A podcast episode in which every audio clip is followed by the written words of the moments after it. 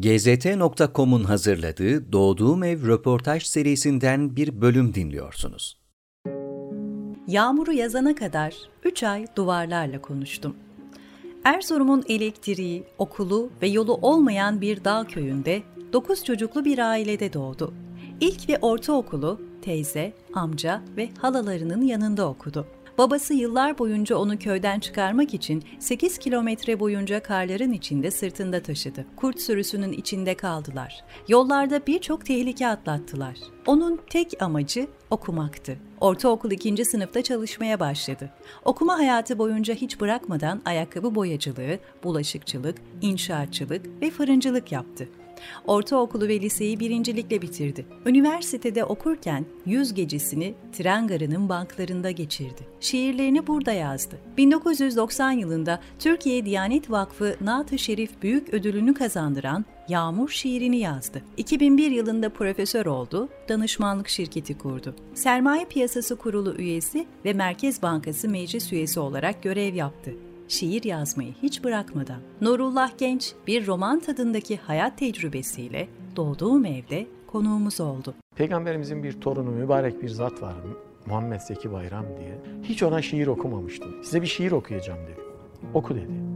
Şiiri baştan sona okudum. Ne dedi biliyor musunuz? İşte şimdi adam olmuşsun dedi.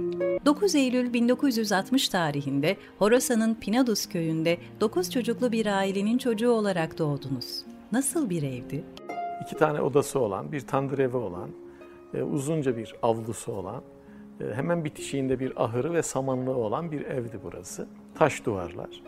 Tabii sıkıntılar içerisinde yapılmış bir ev. Böyle tavanında e, iri odunlar, işte böyle kütükler var, çam ağaçları, gürgenler vesaire. Duvarları örümcek tutan, işte belli bir yerinde ahır olduğu için ahırda tavukları olan, sığırları olan, koyunları olan, samanında, samanlığında samanı olan bir ev. Otluk deriz biz. Bir de otluğu vardı arka planda, arka tarafta. Orada doğduk. Evin hemen karşısında çeşme. Çeşme dağın eteğinde. Bizim köyümüz zaten Pinaduz diye geçer eski ismi. Ee, yeni ismi Dikili'dir. Dağın dibine dikilmiş bir köy düşünün. Köyün belki de daha en aşina evi benim doğduğum evdi. Yani kapısından çıktığım anda dağı görürdüm. Onun için e, şiirlerimde de dağ imgesi bir hayli fazladır, çeşme imgesi fazladır. Böyle bir evde dünyaya geldim. Elektrik ve okulun olmadığı bir köy. Nasıl bir çocukluk geçirdiniz? Okul yok, elektrik yok. E, lüks lamba bile çok azdı. Gaz lambalarıyla aydınlanırdı evimiz. Bir mahrumiyet köyüydü işin açıkçası. Bu köyde ilk ne yapılır diye sorarsanız okunur. Kitap okunur. Bunu bilin. Yani böyle bir zihniyet dünyası oluşturmuş. Okul yok. Ama irfan okulu var orada. Yani köyümüz bir irfan köyü. Uzun kış gecelerinde o meclisi kurarlardı, irfan meclisini. Bir köy düşünün, 30 yıl kitap okumuş insanlar.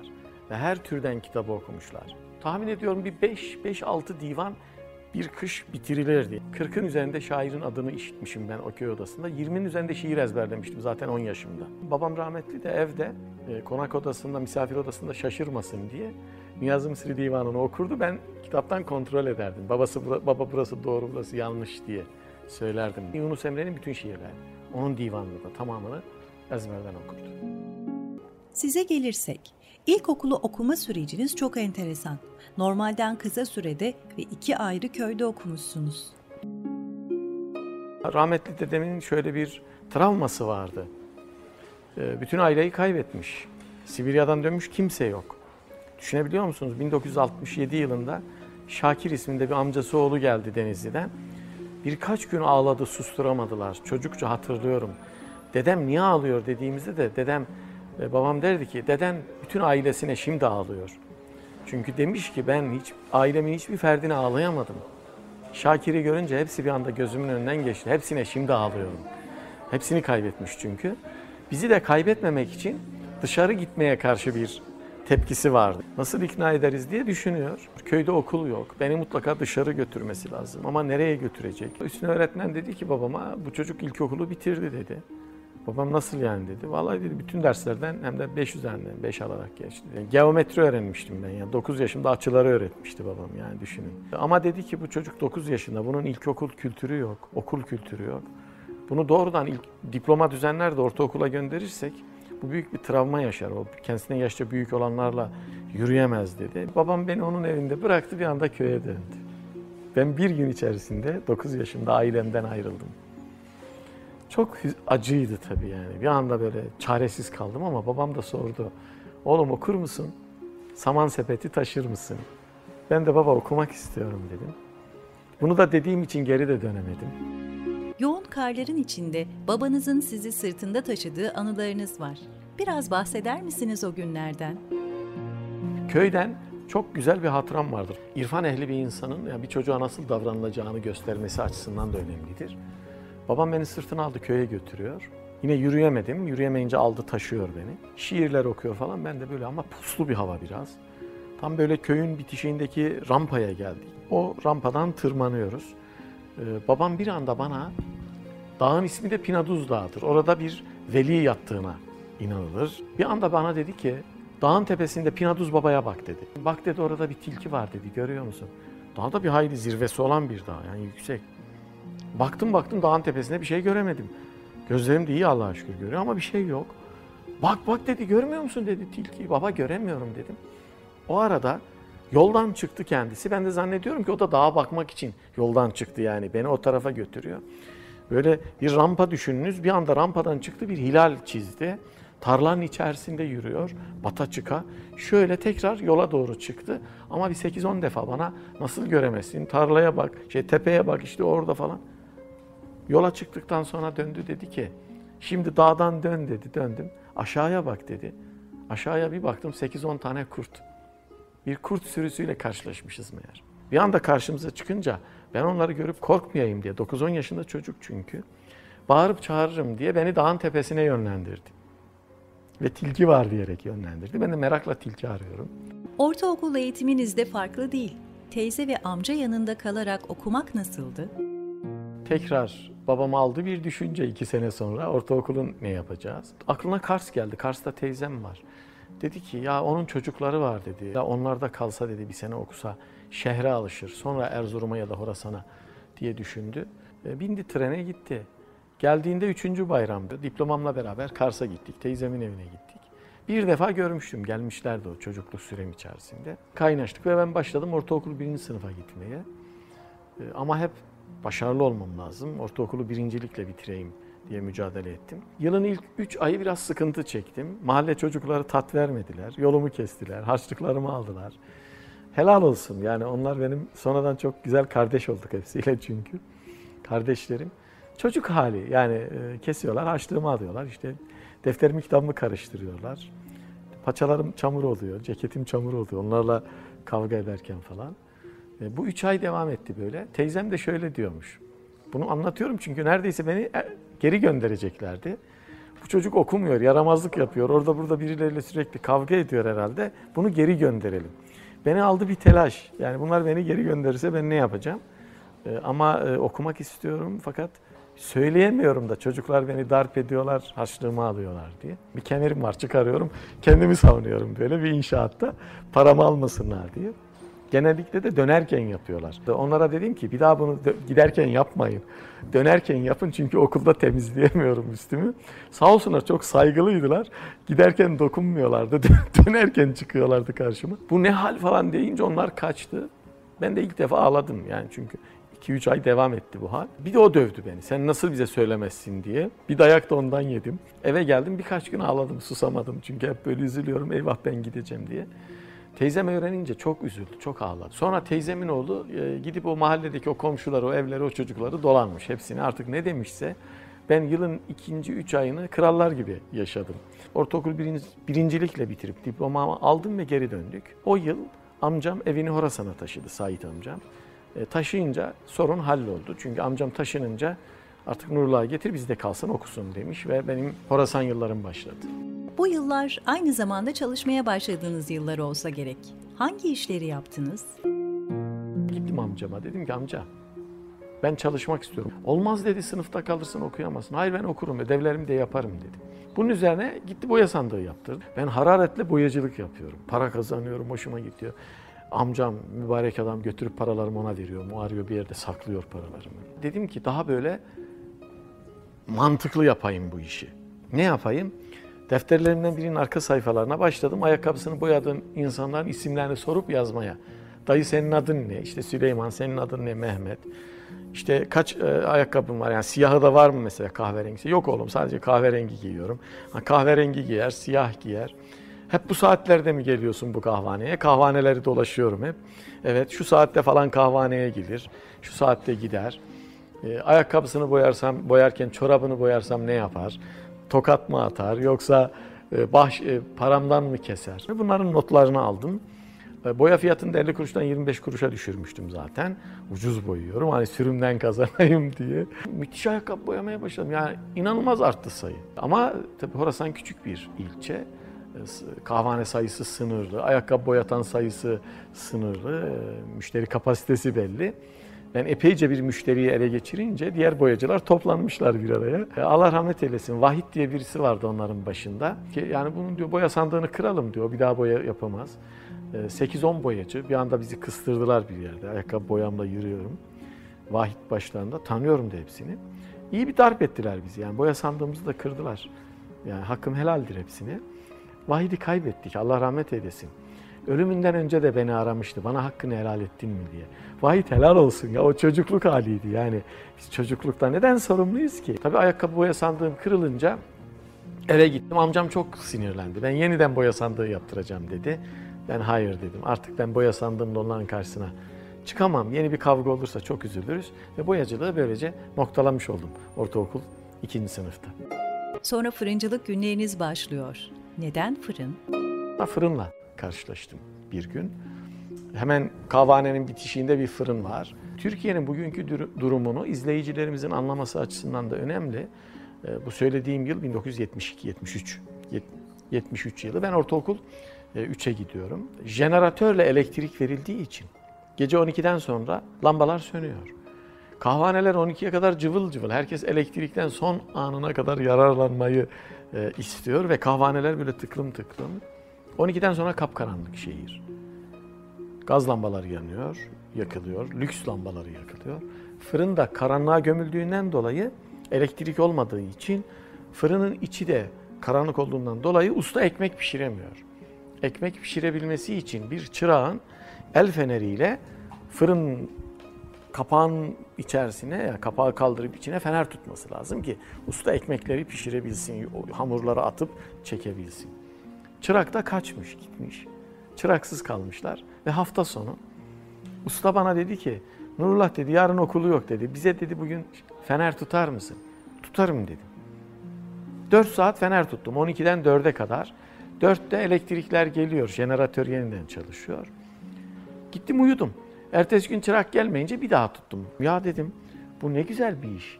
Ben mesela evimin yakınında hemen burada fener tutsam, 4'te uyusam, 8'de kalksam okula gitsem, akşam gelsem ödevlerimi yapsam, işte 12'ye kadar biraz uyusam diye bir kurgu yaptım.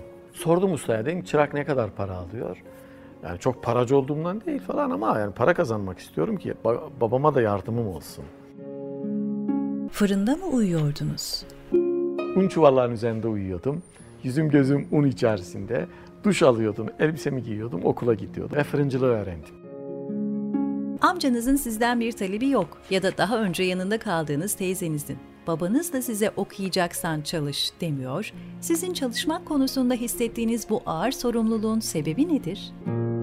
Babam büyük sıkıntılar içerisinde beni okutuyor. Yer bulamıyoruz. Oraya götürüyor, buraya götürüyor, sırtında taşıyor. Koyununu satıyor, bana harçlık yapıyor. Ben babama katkı sağlamalıyım. Babama destek olmalıyım diye düşünüyordum. Gelelim Erzurum İmam Hatip Lisesi'ne girişinize. Babam artık karar vermiş, paralı yatılıya verecekti. Ve ahırındaki 12 koyundan 10'unu satıp götürecekti. Bunu söylemişti. Babam koyunlarını satmasın diye parasız yatılıyı kazanmam gerekiyordu. Yatılı sınavları oldu. Köye gittim. Bütün herkesin sınav sonuç belgeleri geldi. Benimki gelmedi. Dolayısıyla kazanamadım diye üzüldüm. Ve Horasan'a gittim tekrar o ara. Belge gelmemiş. Çok üzüldüm. Bir hafta falan böyle ağladım. Köye de dönemedim üzüntümden dolayı. Sonra babam geldi. Babam bana sarıldı. Oğlum dedi. Önemi yok. Nasiptir. Ben koyunları satar götürürüm. Sen rahat ol. Sen okulu birincilikle bitirdin. Vardır bir hayır bunda. Sonra babam güz oldu ve 10 koyunu aldı orasına benimle beraber götürdü. Hayatımın en zor yolculuğudur. Gittik Erzurum'a. Paralı yatılıya götürdü beni. İşte vezne kayıt yaptırdı. Veznedara ben dedi bak bir yıllık parasını da peşin vereceğim dedi. Taksit taksit öde- ödeniyormuş. Birçok e, çocuk sahibi işte taksit olarak ödüyormuş. Bir daha gelemem köyümüz uzak dağda. 10 koyunun birini harçlık yaptı kendisine ve bana. 9 koyunun parası ancak yetti. Verdi paralı yatılıya. Hem kazanamadınız hem de koyunlar satıldı. İki ay geçmişti ki Abdurrahman Teber müdürümüzün adıydı. Necati Demirci de müdür yardımcımız. Dedi ki oğlum sen neden parasız yatılıda kalmıyorsun? Hocam ben kazanamadım dedi. Ya olur mu dedi listede senin dedi üst sıralarda ismin zaten. Niye kayıt yaptırmadın? Hocam bana belge gelmedi ben bilmiyorum. Oğlum kaydın son haftası dedi bak yedekler alınacak yoksa hemen dedi sen dedi babana haberdar et. Babama telefon et- ettim. 15 güne ancak geldi babam. Nasipte de var ya kayıtları uzattılar bir hafta daha. Babam yetişti ve e, kaydımı sildirdi oradan. Parasız yatılıya kayıt yaptıracağız. Helallik istedi veznedardan ve paranın geri kalanını alacak. Adam dedi ki Seyfullah abi dedi 9 koyundan ikisi gitti. Çıkardı 7 koyunun parasını. Babam ona şunu sordu. Dedi ki harçlığı olmayan, taksidini ödeyemeyen çocukları iyi biliyorsun değil mi? Dedi ki bu parayı sana emanet olarak bıraksam tamamını. Harçlığını ödeyemeyen çocukların harçlıklarına adil bir şekilde en ihtiyacı olandan başlayarak e, harcar mısın? Abi sen ne diyorsun dedi bu çok büyük büyük para. Ya dedi ben zaten bu parayı gözden çıkarmıştım. Ben gelecek 3 yılın 30 koyunundan kurtuldum. Ha neden o belge gelmedi Nurullah'ın belgesi? Çünkü bu koyunlar bu çocukların rızkı. Allah bana sattırdı ki bunları onlara vereyim zaten. Veznedar böyle durduğu yerde gözlerinden yaşlar geldi. Kalktı babamın boynuna sarıldı. Ben böyle babamın elinden tuttum. Ee, İmam Hatip'e doğru yürüdük. Elini bırakamıyorum. Baba sen ne yaptın yani diyeceğim diyemiyorum. Döndü bana dedi ki oğlum her şeyin sahibi Allah'tır. Koyunların ne önemi var ki? Oradaki çocuklar rahat etsinler. Keşke çok koyunum olsa da hepsini peşinen ödeseydim onların paralarını da dedi. Ve biz böylece gittik parasız yatılıya ve benim parasız yatılı günlerim başladı. Babam beni bırakıp döndü. Ben hemen ne yaptım? Gittim yeni bir boya sandığı yaptırdım. İmam Hatip'te boyacılığa başladım. Bugünlerde şiir çalışmalarınız da başlıyor. Çok ilginç bir Çanakkale şiiri maceranız var. Sizden dinleyebilir miyiz? Başladım tabii boyacılık yapmaya. Önemli. Bana e, Cenab-ı Hak yolları öyle açtı ki gittim mesela parasız yatırımın müdürüne. Dedim ki ben Horasan'da okurken fırında çalıştım, boyacılık yaptım. Hocam çalışmak istiyorum. Para kazanmak istiyorum aynı zamanda. Allah Allah dedi. Ne yapacaksın? Boyacılık. Aa iyi dedi parasız yatılıda boyacı yok. Ama dedi bak derslerini ihmal etmeyeceksin. Etmem hocam dedim. Bana bir köşe ayırdı, bir yer ayırdı. Dört yıl orada oturdum akşamları. Orada ayakkabı boyadım. Şiirler de yazıyorum. Kültür Bakanlığı'nın bir yarışmasında. Tarım ve Orman Bakanlığı'nın Türkiye geneli yarışmasında Türkiye ikincisi ve birincisi oldum. E Şimdi o şiir okuma yarışmasında da Mehmet Akif'in bir şiirini okuyarak okuma birincisi oldum Erzurum'da. Şimdi bunları görünce Abdurrahman Teber hocamız şiirle ilgili bir şey olduğunda beni çağırıyor artık. Çanakkale'de böyle gündeme geldi. Son sınıftaydım. Bir gün çağırdı beni Abdurrahman hocam. Bir liste vereceğim dedi. Burada 50'ye yakın şiir ve yazı ismi var. Bunlar diğer liselere dağıtılmış. İşte Erzurum Lisesi'ne, Atatürk Lisesi'ne, okullara, ortaokullara falan. Ee, Üç gün sonra Çanakkale şehitlerini anma yıl dönümü var. İmam Hatip Lisesi'ni temsilen de sen orada bir şiir ya da yazı okuyacaksın sahnede. O zaman 3. Ordu da Erzurum'da. Tören de çok muhteşem olacak dedim. 3. Ordu komutanı katılacak vesaire dedi. Gittim iki gün İlhak Kütüphanesi vesaire dolaştım. Yok. Koca bir destan Çanakkale, büyük bir destan. Ama o 50 yazının ve şiirin dışında bir şey bulamadım. Nereye bakıyorsam yok. En son kapısını çaldım hocanın. Girdim. Hocam dedim ya bunların dışında bir şey bulamadım. Kızdı. Ben dedi seni nasıl göndereceğim oraya dedi. Sen şiir yazıyorsun git bul dedi beni bir daha gönderdi. Çıktım. Ne yaptınız peki? Sıtkı Aras diye bir tanıdığım vardı. Onun bir doktor asistan odası vardı. Ziraat fakültesindeydi. Aldı beni üniversitenin tarih hocalarına götürdü. Tarihçiler baktılar dediler bunların dışında bir şey yok. Kaldım çaresiz geriye döndüm. Hocanın kapısını çalacağım çalamıyorum müdür beyin kapısını. Aklıma bir şey geldi. Acaba ben Çanakkale şiiri yazabilir miyim? Geriye döndüm, yurda gittim. Tarih kitabını aldım. Tarih kitabında koca Çanakkale destanı iki paragraf. Okudum, okudum, okudum. Sabaha kadar uyuyamadım. Ve o e, ifadelerden yola çıkarak bir Çanakkale şiiri yazdım. Hamasi bir şiir. Bitirdim şiiri ve altına Kendi adımı yazamadım, cesaret edemedim. Yani nasıl diyeyim bunu ben yazdım diye. Ziya Osman Sabah yazdım. Dedim ki nasıl olsa müdür bey Ziya Osman Sabah'ın Çanakkale şiirini bilmez. Arada kaynar. Oradakiler de bilmez. Ben gider bunu okurum sonra yırtar atarım benimdir demem artık. Kapısını çaldım. Hocam buldum dedi. Baktı gözümün içine şiire baktı. Allah Allah dedi ya Ziya Osman Sabah'ın böyle bir şiiri mi varmış dedi. Allah Allah ben az çok şiir okurum Ziya Osman'ın böyle bir şiir olduğunu hatırlamıyorum. Bana dedi ki hemen edebiyat hocanı çağır. Eyvah dedim şimdi yandık. Nurdoğan Hanım'ı gittim çağırdım. Baktı baktı. Müdür bey dedi Ziya Osman'ın üslubu değil bu. Ziya Osman'ın böyle bir şiiri de yok zaten. Döndü bana müdür bey. Sen bunu nereden buldun dedi. Çaresiz kaldım. Ya hocam dedim bulamadım ya yokmuş. Tarihçi hocalara gittim. E peki bu ne? Ben yazdım dedim. Ben yazdım ama çaresiz kaldım. Kendi adımı yazdım altına. Yazamadım altına. Ziya Osman'ın adını yazdım. Bir alkışladı, sarıldı beni bir öptü. Nurdoğan Hanım'a dedi ki dersleri tatil ediyoruz. Bütün öğretmenleri çağır buraya. Öğrencileri topla. Bütün öğrenciler toplandı, öğretmenler. Çıktı bir konuşma yaptı. Sonra çağırdı ben şiiri okudum. Bir alkış koptu. Nasıl mutluydum o gün biliyor musunuz? Ertesi gün gittim törene. En son girdim kulise ve çıktım sahneye. Artık kimseyi görmüyorum. Üçüncü Ordu Komutanı önde subaylar tıklım tıklım dolu bir sahne. Ben bakıyorum. Bir süre sonra her şey dağıldı gözümün önünde. Ben başladım hikayesini anlattım. O şiiri nasıl yazdığımı anlattım ve şiiri okudum. Bir alkış koptu. Ordu komutanı sahneye çıktı ve bana sarıldı. Beni tebrik etti. Dedi ki bizim büyük destanımız oğlum sen ne güzel bir Çanakkale şiiri yazmışsın bu yaşında. Ordu komutanı sahneye çıkar da arkasından subaylar çıkmaz mı? Ben yarım saate zor indim sahnede. Bütün subaylar çıktı sarıldılar öptüler beni. Çanakkale böyle oldu. Ee, ve e, bu Arif Nihat Asya'nın bayrak şiirini yazmasına da çok benzer. Sonradan okudum ki Arif Nihat Asya bayrak şiirini de böyle bir hadiseyle yazmış. Milli Eğitim Müdürlüğü kendisinden bir bayrak şiiri istemiş Adana'da. Bulamamış, çocuklara göndermiş, arayın, tarayın, aramışlar bulamamışlar. Gece kendisi oturmuş, o bayrak şiirini yazmış. Tarih sanki böyle bir tekerrür etti bizim Çanakkale ile ilgili yazdığımızda. GZT.com'un hazırladığı Doğduğum Ev röportaj serisinden bir bölüm dinliyorsunuz.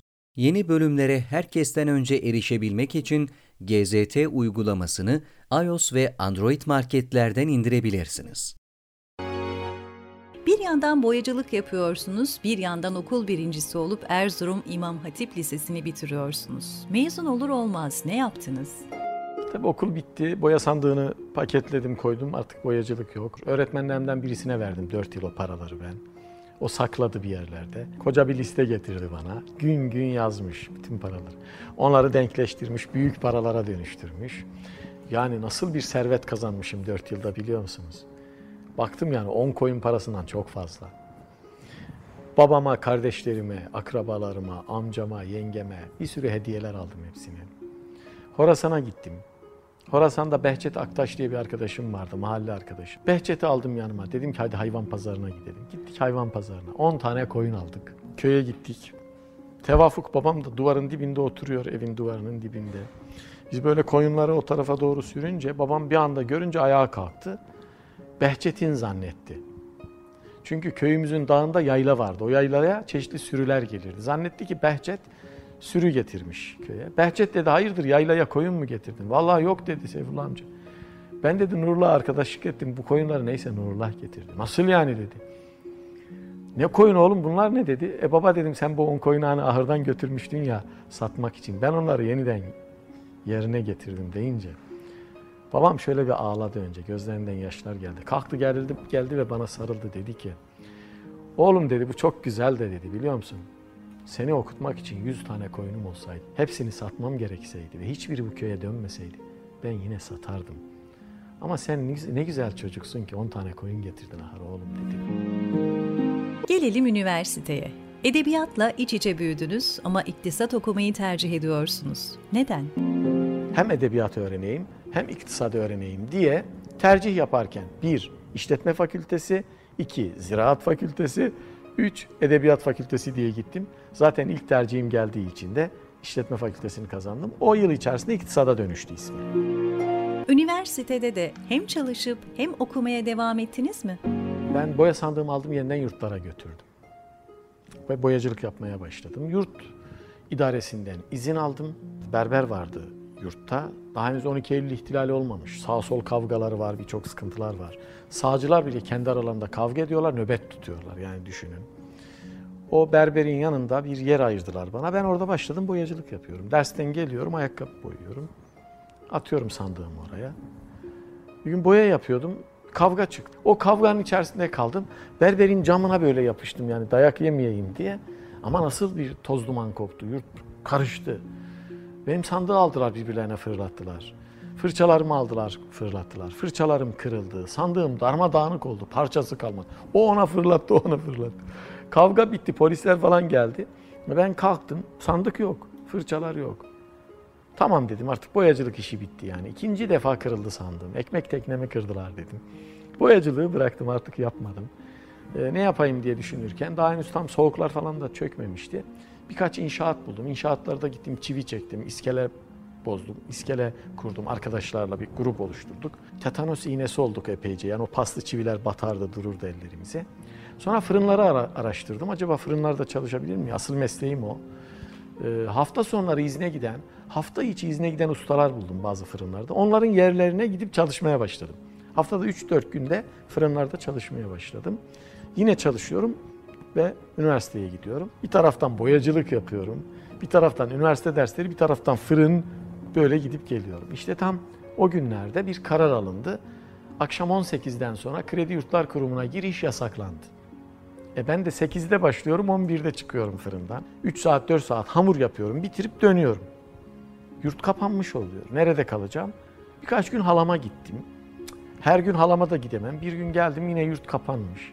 Üzüldüm. Ya ne yapayım ben şimdi dedim. Nerede kalayım? Birisi dedi ki otogara git. Hemen otogar da yakındır. Üniversitenin çıkışındadır. Gittim otogara dedim ki orada kalayım sabaha kadar.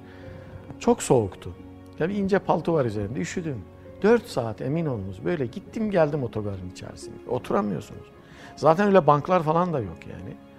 Ee, sağa gidiyorum, sola gidiyorum, lavaboya gidiyorum. Kapılar sürekli açıldığı için de inanılmaz bir soğuk geliyor.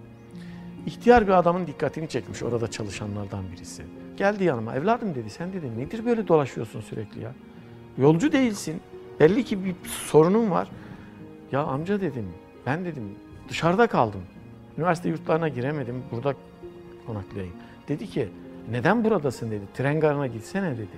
Tren garı daha sıcaktır. Aa böyle bir şimşek çaktı. Sen Nedim'in yanına git. E, sınıf arkadaşımız Nedim Kahya tren garında çalışıyor. Orada memur. Hemen ertesi gün gittim Nedim'i buldum. Dedim ki böyle böyle ben bazen burada uyuyabilirim. Bana hemen gitti bir battaniye getirdi evinden. Bir yastık getirdi.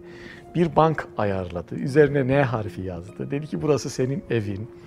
Gel dedi burada kal. İstediğin zaman kalabilirsin.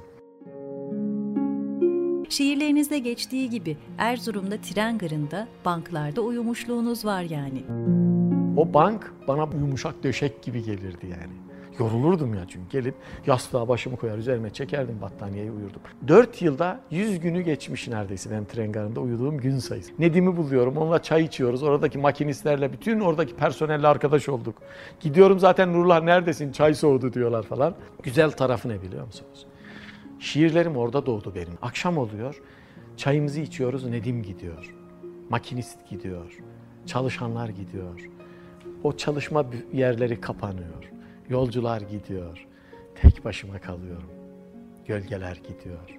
Kuşlar gidiyor. Karanlık çekiyor. Ben bankın üzerinde ve bekleme salonunda tek başımayım. Kimse yok. Allah'ım diyorum ne kadar yalnızım ben. Nasıl yalnızım şu anda? Sonra diyorum ki Allah'ım sen varsın ben yalnız değilim. Sonra uyuyorum. Gecenin bir vaktinde banlıyor treni geliyor. Yolcular boşalıyor. Yolcular bekleme salonuna hücum ediyorlar. Uyanıyorum. Bazen öyle derin uyuyorum ki yolcular geliyorlar uyanmıyorum. Bazen uyanıyorum yanımda paralar görüyorum. Meczup diye para bırakıyorlar yanıma. Bazen yiyecekler buluyorum yanımda. Ya bir meczup gece yarısı tren garında uyuyor. Nimetlensin diye. Paraları alıyorum. Onların olması gereken kişilere götürüp veriyorum. O yiyecekleri arkadaşlara ya da birilerine ikram ediyorum. Benim yüz gecem aşağı yukarı tren garında geçmiş. Yağmura gelirsek, nasıl bir yolculuğa çıktığınızda bu yağmur yağdı? Gerçi siz yağdı kelimesini sevmiyorsunuz. O zamanlar amcam derdi ki rahmetli Rıza amcam, bir şair naat yazmamışsa adam olmamıştır. Benim de üniversite birinci sınıftan itibaren artık dergilerde şiirlerim yayınlanmaya başladı. Ben bir naat yazmalıyım. Çünkü yoksa adam olmayacağım ben. O günlerde başladı. 90 yılına kadar devam etti bu. Yazamadım. 50'nin üzerinde naatı inceledim. Belki 50'nin üzerinde denemeler yaptım. Hepsine Yağmur adını verdim. Benim naatım ismi Yağmur'du zaten. Yani o köy odasında şekillenmişti. Yağmur'un bir otobüs bileti hikayesi de var bildiğim kadarıyla. Bir otobüs biletinin arkasında ortaya çıktı. Neden? 10 yıl yağmur yağmur yağmur diyorsunuz ama bir şey yazamıyorsunuz. 90 yılına geldiğinde artık ben e, ya şiir yazmayı bırakayım çünkü naat yazamıyorum dedim. Tam böyle bırakmayı düşündüğüm zamanlarda Cenab-ı Hak yol açtı önümde. İstanbul'dan Erzurum'a dönüyorum. Bir filmin galasına davet edilmiştim. Üniversitede öğretim üyesiyim. Otobüsün camından dışarı bakıyorum. O zaman da İstanbul'da Topkapı'daydı oto, e. Trafikten dolayı bir tıkış tıkış olur. 4-5 saat kaldık. İniyorum, geliyorum, ihtiyaçlarımı karşılıyorum. Otobüs bir türlü hareket etmiyor. Yağmur yağdı, camlar puslu. Gölgeler gidip geliyor camlarda, silüetler. Kendi kendime bir anda dedim ki, nereye gidiyor bu insanlar? Otobüsün kapısından baktım. Herkes bir yerlere gidip geliyor. Koşuşturuyorlar yağmur altında. Gidip geliyorlar. Okçular Tepesi'ne gitti aklım. Yani Hazreti Peygamber buradan ayrılmayın dediği halde niye terk ettiniz dedim bunlara. Niye gidiyorsunuz? Onlar hepsi ashab, mübarek insanlar, yıldızlar. Ama böyle sanki onlara bir sitem ettim ya orada dursaydınız diye. Abdülhamit Han'a gitti aklım bir anda. Onu böyle tahtından indirmek üzere, azletmek üzere gidenlere sitem ettim. Bazılarına kızdım, haykırdım. Siz niye onu indiriyorsunuz ya? Osmanlı yıkılmasın diye uğraşıyor. Siz Osmanlı'yı yıkmak için tahtından indiriyorsunuz. Osmanlı ondan sonra çöktü, yıkıldı zaten. Böyle bir hal içerisinde kendime sordum. Sen nereye gidiyorsun? Bir tarih muhasebesi yapmışsınız. Sonra Bileti çıkardım ve arkasına sensiz ufuklarıma yalancı bir tan düştü. Sensiz kıtalar boyu uzayan vatan düştü. Bir kölelik ruhuna mahkum olunca gönül yüzyıllardır dorukta bekleyen sultan düştü diye yazdım. Sonra dedim ki Allah'ım ben herhalde bir şey yazmaya başladım. Bir halin içerisine girdim. Bu naat mı acaba falan diye onu böyle sıkıştırdım göğsüne. Otobüs hareket etti. Gidiyoruz, gidiyoruz. Ben unutmuyorum ona böyle arada bir bakıyorum, bakıyorum. Oh ya Rabbim diyor ben bir şey yazmaya başladım. Çünkü mısralar zorluyor beni artık. Eve gittim kapıyı çaldım. Eşim açtı kapıyı. İki çocuğum var. Eşime dedim ki bir şey yazmaya başladım ama ne olduğunu da tam bilmiyorum. Biraz sıkıntılı bir haldeyim. İçim çok dolu. Bu süre içerisinde bu bitene kadar bana tahammül eder misin? Tabii ki dedi. Sen yaz yeter ki. 40 metrekare bir evdeyiz. Lojman. Asistan lojmanı. Küçücük iki tane oda. Dedim ki şu odada ben bununla uğraşırken sen çocuklara bu odada sahip ol olur mu? Konsantrasyonumu bozarlar. Allah razı olsun. 3 ay gerçekten o odadan çocukları sokmadı içeri. Ama günler bitmiyor. O da merakla bekliyor. Ben geliyorum odaya kapanıyorum. Yemek yiyorum odaya kapanıyor. Duvarla konuşuyor. Bütün bir tarih. Hazreti Adem'den bugüne kadar. Bütün bir kainat, bütün dünya, bütün bir muhasebe içerisinde o duvarlarla konuştum ve benim ufkuma hücum ettiler. Ve sonra mısralar dökülmeye başlandı. Var edenin adıyla insanlığa inen nur diye başladı ve devam etti şiir. o üç ayda okulu ne yaptınız? Çevreniz, arkadaşlarınız. O üç ay içerisinde derslere gidiyorum. Arkadaşlarıma merhaba diyorum. Allah'a ısmarladık deyip ayrılıyorum. Oysa benim sosyal hayatım çok zengindir. Yani insanlarla bir araya gelirim. Fıkralar anlatırım, kurgular yaparım, şakalar yaparım. Azıcık yüzüm dökünük olsa sorarlar zaten sana ne oldu diye. Arkadaşlar demişler ki bu hasta oldu. Doktora götürmemiz lazım. Bir doktor psikiyatrist arkadaşımız var Erzurum'da. Ona gitmişler. O demiş ki mutlaka bir problem var. Böyle olmaz bir insan birdenbire. Depresyondadır alın getirin. Geliyorlar diyorlar ki ya hastaneye gidelim. Bir arkadaş var rahatsız görelim. Beni mahsusen oraya götürmeyin. Sonra gideriz arkadaşlar selam söyleyin asmaladık. Ben çekip gidiyorum. Gitmiş anlatmışlar getiremiyoruz demişler. Demiş ki tamam bu kesin rahatsız. Çünkü gelmek istemez zaten. Takip edin omuzları düşerse omuzlarının düştüğünü anladığınız an yakalayın getirin. Çünkü artık tedavi olması lazım. Şimdi bunlar beni takip etmeye başladılar. Üç ay bitti, şiir bitti. Bugünkü haliyle hiçbir şey değişmemiştir. Yani harf değişmemiştir. O Adana'nın nasıl çıktıysa öyledir o şiir. Aldım gittim arkadaşları topladım. Bir yüksek lisans ders odası var. Dedim ki arkadaşlar hakkınızı helal edin. Böyle bir hal oldu. Ben garip bir şekilde bir odaya kapandım ve bir şiir yazdım Yağmur adında. Bir naat yazmak nasip oldu Efendimiz'i anlatan. Bir mutlu oldular. Sonra şiiri okudum. Gözleri doldu hepsinin. Sonra gittim Horasan'a. Peygamberimizin bir torunu, mübarek bir zat var. Muhammed Zeki Bayram diye. Sahih bir peygamber torunu, zarif bir insan, mübarek bir insan. Hiç ona şiir okumamıştım. Size bir şiir okuyacağım dedim. Oku dedi. Şiiri baştan sona okudum. İşte şimdi adam olmuşsun dedi. Ben böyle duygulandım, ağladım. Dedim ki amcamla konuştunuz mu? Hayır dedi. Neden dedi? Çünkü o böyle derdi. Bilmem oğlum amcanın ne dediğini. Ama bu şiir yazan adam olmuş demektir dedi. Onun için dedim dedi. Ben böyle bir garip duygular içerisinde Erzurum'a döndüm. Yağmur böyle oldu işte, böyle yazıldı. 1983 yılında fakülteniz bitiyor ve 2001 yılında profesör oluyorsunuz. Ancak birçok farklı alanda kariyer yaptınız. Hangi görevlerde bulundunuz? Çok çalıştım. Yani ben şöyle hiçbir şey ihmal etmedim. Her işimi zamanında yapmayı arzu eden birisiyim. Planlı çalışırım, program yaparım. Mutlaka not alırım. Notlarıma göre takip ederim her şeyi. Hatta böyle çok komik de bir hatıram var çok kısa. Bir gün eve gittim. Eşime dedim ki ya ben bugün bir şey yapacaktım. Hatırlamıyorum ne olduğunu. Ajandana bak. Baktım dedim ki burada yazmıyor. O zaman yarın yaparsın. Erzurum'dan İstanbul'a, İstanbul'dan Erzurum'a gider gelirdim. Böyle çok yoğun bir gün. Uyuyayım dedim artık yarın aklıma gelirse yapabileceğim bir şeyse yaparım. Uyudum. Gece yarısı uyandım aklıma geldi. Dedim ki kalk kalk ben dün hiç yemek yememiştim. Onu yapacaktım akşam. Nasıl olur dedi. Dedim kahvaltı dahil hiçbir şey yememiştim. Onu unutmuşum gece yarısı gelmişim eve. Yazmadığım için de yapamamışım. Yani yazarak yapıyorum ben. Çünkü unutkanım. Çok unutkan birisiyim aynı zamanda. Ve bizim hanım sağ olsun kalktı dedi ki işte buna yemek yapılır. E, böyle çalıştım. Yani şiiri yazabilirim ihmal etmeden. İşimi yapabilirim ihmal etmeden. Bir koltukta birden fazla karpuz taşınır. Hayır, hayır. İnsan bir koltukta bir karpuza mahkum edilmiş bir varlık değil aslında. Bu aslında bizim için bir tuzak deyimdir. Bir koltukta iki karpuz taşınmaz. Taşınır kardeşim. Allah insana çok büyük kabiliyetler vermiştir. İşinde başarılı olur, sanatla da uğraşabilir. Aynı anda başka bir işi de kotarabilir. Aynı anda üç farklı alanda ilim tahsil edebilir. Çünkü eskiler, eski alimlerin ünvanıydı yedi tuğla sahibi olmak. Yedi alanda o günün profesörüydü Biruni mesela, İmam Gazali, İbni Haldun. Biz iki alanda bir şey yapamayacak mıyız derdim. Böyle çalıştım ve çok şükür Allah bunu nasip etti. Peki sizce para nedir? Para tedavül aracıdır. Mal ve hizmetleri tedavül ettirdiğimiz, değiştirdiğimiz araçtır. Para bir araç olmaktan başka hiçbir işe yaramaz. Ama para ne zaman ki araç olmaktan çıkıp amaç olma noktasına getirildi, bütün dünyayı hakimiyeti ve hegemonyası altına aldı maalesef. Bu yüzden para benim için önemsizdir. Paranın karşılığı şey olan şey önemlidir. O da nedir ki? Yiyeceğimiz bir tabak yemektir zaten. Yiyeceğimiz bir takım elbise ya da bir abadır, bir hırkadır. İki takımı giysek deli der içeri atarlar. Üç kap yemek yesek zaten midemiz hasta olur. Bir süre sonra yiyemez oluruz. Para bu kadardır. Bu yüzden Allah bana o parasızlıkların içerisinden çok da para nasip etti.